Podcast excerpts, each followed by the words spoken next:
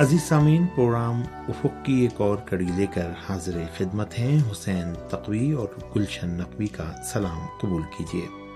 سامعین، ہم نے گزشتہ کئی پروگراموں میں آپ سے گھرانے میں اسلامی طرز زندگی کے بارے میں گفتگو کی تھی اور میاں بیوی اور آپس میں ایک دوسرے کے حقوق، نیز بچوں کے حقوق اور ان کی دینی تربیت کے بارے میں بعض مطالب بیان کیے تھے اور گھرانے میں والدین کے مقام و منزلت ضعیف افراد من جملہ دادا اور نانی کے مقام اور رتبے کے بارے میں گفتگو کی تھی۔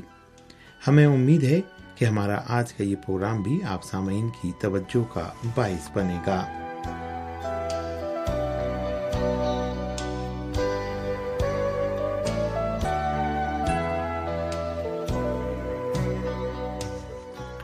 اسلامی طرز زندگی میں تربیت کے لحاظ سے صلہ رحم اسلام کی اہم ترین حکمت عملی ہے۔ رشتہ داروں کے درمیان محبت و الفت پیدا کرنے اور سماجی اصلاح کے لیے یہ حکمت عملی اہم ترین کردار کی حامل ہے۔ صلہ رحم سے مراد قریب اور دور کے رشتہ داروں اور مومنین کے ساتھ اچھے اخلاق سے پیش آنے اور نیکی کرنے کے ہیں۔ یعنی انسان مادی، سماجی اور نفسیاتی طریقے سے مدد کر کے صلہ رحم انجام دے سکتا ہے۔ یہ سنت حسنہ انسان کی فطرت میں داخل ہے، جس کے معنی یہ ہے کہ انسان فطری مبانی کا حامل ہے۔ ہم جس کے بارے میں آپ سے گفتگو کریں گے۔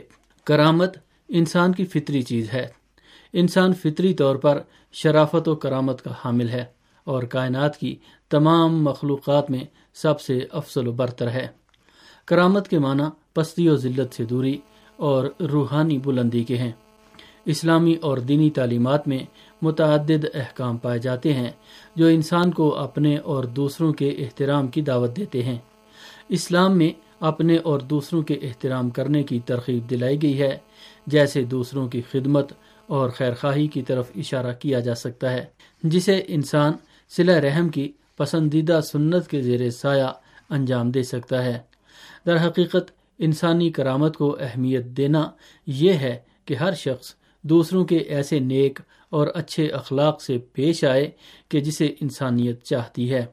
خداوند متعال نے انسان کی فطری کرامت کے پیش نظر انسان سے اپنے احترام کے سلسلے میں، اپنے رفتار و گفتار میں ادب و احترام کا خیال رکھنے کا حکم دیا ہے۔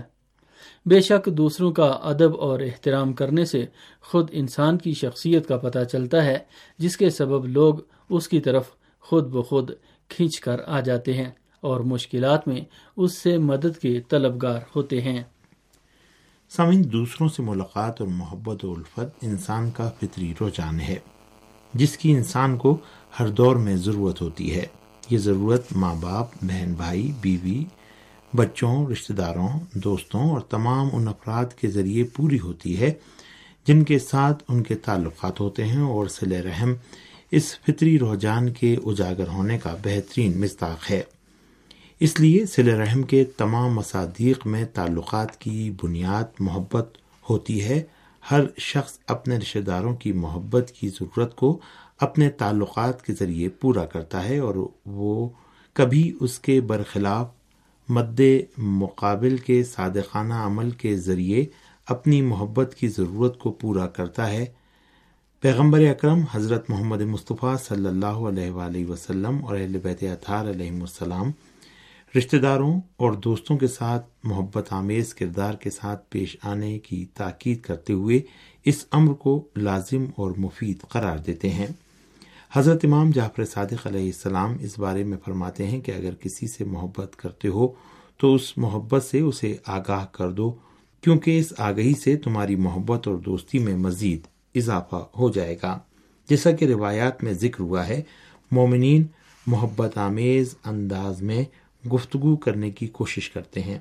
اس لیے کہ یہ محبت آمیز گفتگو اور کردار نہر میں جاری پاک پانی کی طرح معاشرے کو تازہ زندگی عطا کر سکتا ہے۔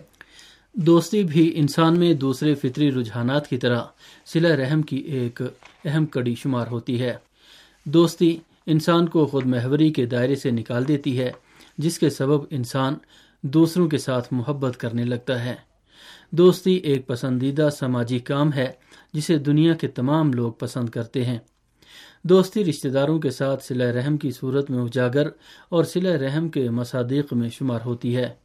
پیغمبر اکرم صلی اللہ علیہ وآلہ وسلم دوستی کے بارے میں فرماتے ہیں کہ وہ شخص جو اپنی زندگی گزارے اور اسے دوسرے مسلمانوں کی مشکلات کی فکر نہ ہو تو وہ مسلمان نہیں ہے۔ دوسروں کے ساتھ محبت و الفت کے ساتھ پیش آنا انسان کی فطری خواہشات میں سے ہے۔ انسان چاہتا ہے کہ کوئی اس کا مونس و کمخار راستار اور امین ہو۔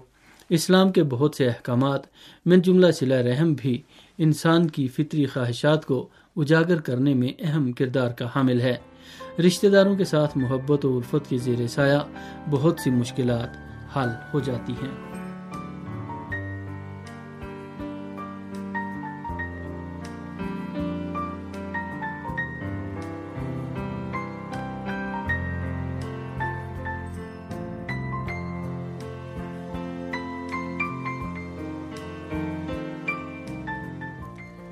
سمین انسان کے اندر فطری طور پر دوسروں کی مدد کرنے کا رجحان پایا جاتا ہے۔ مثال کے طور پر سل رحم کی ایک اہم حیثیت سے یہ رجحان انسان کو دوسروں کے ساتھ محبت سے پیش آنے کی دعوت دیتا ہے اور انسان کی ایک اور فطری رجحان افو درگزر اور بخشش ہے، جسے سل رحم میں ایک فطری رجحان کے نام سے یاد کیا جاتا ہے۔ پیغمبر اکرم حضرت محمد مصطفیٰ صلی اللہ علیہ وآلہ وسلم اور اہل بیت اطہار علیہ السلام نے بخشش اور افو درگزر کرنے اور اسلامی طرز زندگی گزارنے پر زیادہ تاکید فرمائی ہے، جو انسانی تعلقات کو بہتر بنانے میں زیادہ اہم کردار ادا کرتی ہے۔ پیغمبر اکرم حضرت محمد مصطفیٰ صلی اللہ علیہ وآلہ وسلم اس بارے میں فرماتے ہیں کہ تم پر لازم ہے کہ افو درگزر سے کام لو اس لیے کہ افو درگزر انسان کی عزت کا سبب بنتا ہے۔ سماجی ذمہ داریوں کو محسوس کرنا بھی انسان کی فطری خواہشات میں شامل ہے، جو بالقوا ہر فرد کے اندر موجود ہے۔ انسان صلح رحم، رشتہ داروں اور دوستوں سے محبت و الفت کے ذریعے اس قوت کو فعلیت میں تبدیل کر سکتا ہے۔ دوسروں کے ساتھ کیے گئے وعدوں کو پورا کرنے کے احساس کو انسان کی زندگی کے مختلف فکری، سماجی، اقتصادی اور مذہبی پہلوؤں میں دیکھا جا سکتا ہے۔ انسان احساس ذمہ داری کی قبولیت، رشتہ داروں اور دوستوں کے ساتھ محبت اور وعدے کی پابندی کی حص کی تربیت کی وجہ سے ان کی مشکلات کو اپنی مشکلات سمجھتا ہے اور ان کی مشکلات کو دور کرنے کی کوشش کرتا ہے۔ خوشی و مسرت اور پائیدار شادمانی انسان کی باطنی خواہشات میں سے ایک ہے، جو سلا رحم میں بنیادی کردار ادا کرتی ہے۔ جن کے اندر یہ حص پائی جاتی ہے، وہ اپنے رشتہ داروں سمیت دنیا کے تمام لوگوں کے ساتھ خوشی و مسرت کے ساتھ زندگی گزارنا چاہتے ہیں۔ اور جب بھی ان کی مشکلات سے باخبر ہوتے ہیں، تو تمام تر کوششوں کے ساتھ ان کی مشکلات کو دور کرنے کی کوشش کرتے ہیں۔ احادیث میں ان لوگوں کی تعریف کی گئی ہے جو دوسروں کے لیے خوشی و مسرت کے اسباب فراہم کرتے ہیں۔ حضرت امام مسا کاظم علیہ السلام اس بارے میں فرماتے ہیں کہ عرش کے نیچے ایک سایہ ہے، جس کے نیچے صرف وہ افراد آرام سے رہیں گے جو دینی بھائیوں کے لیے نیک کام انجام دیتے ہیں یا ان کی مشکلات کو دور اور ان کے دلوں کو خوش کرتے ہیں۔ سلا رحم کے ذریعے اس فطری خواہش کی تربیت کر سکتے ہیں۔ سامعین، یہ جو کچھ بیان کیا گیا وہ انسان کی فطری خواہشات کا ایک حصہ ہے، جن میں سب سے اہم سلا رحم ہے اور انسان کے اندر جن باطنی خواہشات کا ذکر کیا گیا ہے، وہ اسلامی طرز زندگی میں سلا رحم کی انجام دینے کی خصوصیات ہیں۔ ان خصوصیات کی معاشرے کے اندر تقویت ہونی چاہیے تاکہ معاشرے میں اس کے مثبت اور مفید اثرات ظاہر ہو سکیں۔ روایات میں تاکید کی گئی ہے کہ لوگ ایک دوسرے کے ساتھ تعلقات میں ان فطری خواہشات کا خاص خیال رکھیں تاکہ صلی رحم کے مثبت، اہم اور مختلف مادی و معنوی آثار انسان کی اسلامی طرز زندگی میں اجاگر ہو سکیں۔